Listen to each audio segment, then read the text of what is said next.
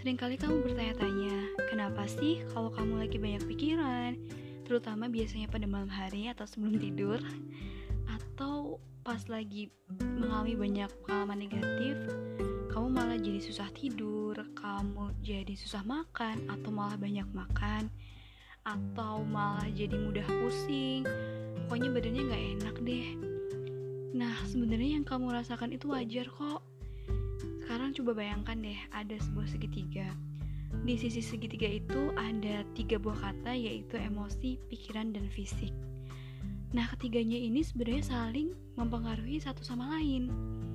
Misalnya nih, saat kamu presentasi, biasanya ketika kamu berpikir bahwa kamu akan gagal, kamu akan gak bisa melakukan presentasi, kamu akan ditertawakan dan sebagainya, biasanya emosi yang muncul atau emosi yang dirasakan malah jadi nggak nyaman, cemas, khawatir, dan segala macam.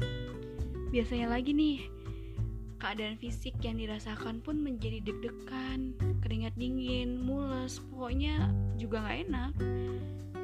Karena memang ketiganya saling mempengaruhi satu sama lain. Sehingga untuk bisa lebih menghandle kondisi yang nggak nyaman itu, berikut ada 5 tips yang bisa kamu lakukan. Yang pertama, tarik nafas dulu deh. Sadari kekhawatiran kamu sadari ke ketakutan kamu pikiran-pikiran yang muncul emosi-emosi yang dirasakan. Termasuk situasi pemicunya apa? Boleh kok untuk mengambil jarak sejenak dari hal yang kamu khawatirkan itu. Yang kedua definisikan situasinya. Definisikan hal-hal yang kamu takutkan hal-hal yang kamu khawatirkan dengan jelas, dengan konkret, sedetail mungkin. Nah, kamu bisa menuliskan ini di sebuah kertas atau kamu ketik atau kamu gambarkan. Misalnya nih, ternyata yang kamu khawatirkan adalah kamu takut ditertawakan di depan umum. Kamu takut jika presentasi kamu nanti tidak lancar. Nah, untuk step 2 ini kamu harus jujur ke diri sendiri ya. Yang ketiga, Kira-kira yang kamu takutkan itu fakta atau bukan?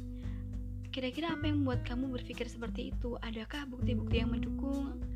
Atau ternyata itu hanya ada di pikiran kamu? Itu hanya kekhawatiran kamu semata, nggak ada bukti yang mendukung. Sehingga lanjut ke step 4 adalah kamulah yang mengendalikan perilaku kamu. Kamu yang mengendalikan apa yang kamu lakukan nantinya karena yang dikhawatirkan sebenarnya belum terbukti apa-apa saja yang sebenarnya kamu bisa usahakan yang masih bisa kamu lakukan untuk mencegah hal itu terjadi. Misalnya tadi kamu takut presentasi karena takut ditertawakan. Apa yang bisa kamu usahakan agar itu tidak terjadi? Oke kamu bisa belajar kamu bisa latihan praktek dan lain sebagainya. Yang terakhir adalah berserah diri ke Allah berserah diri ke Tuhan terutama untuk hal-hal yang gak bisa kamu kendalikan yang gak bisa kamu kontrol.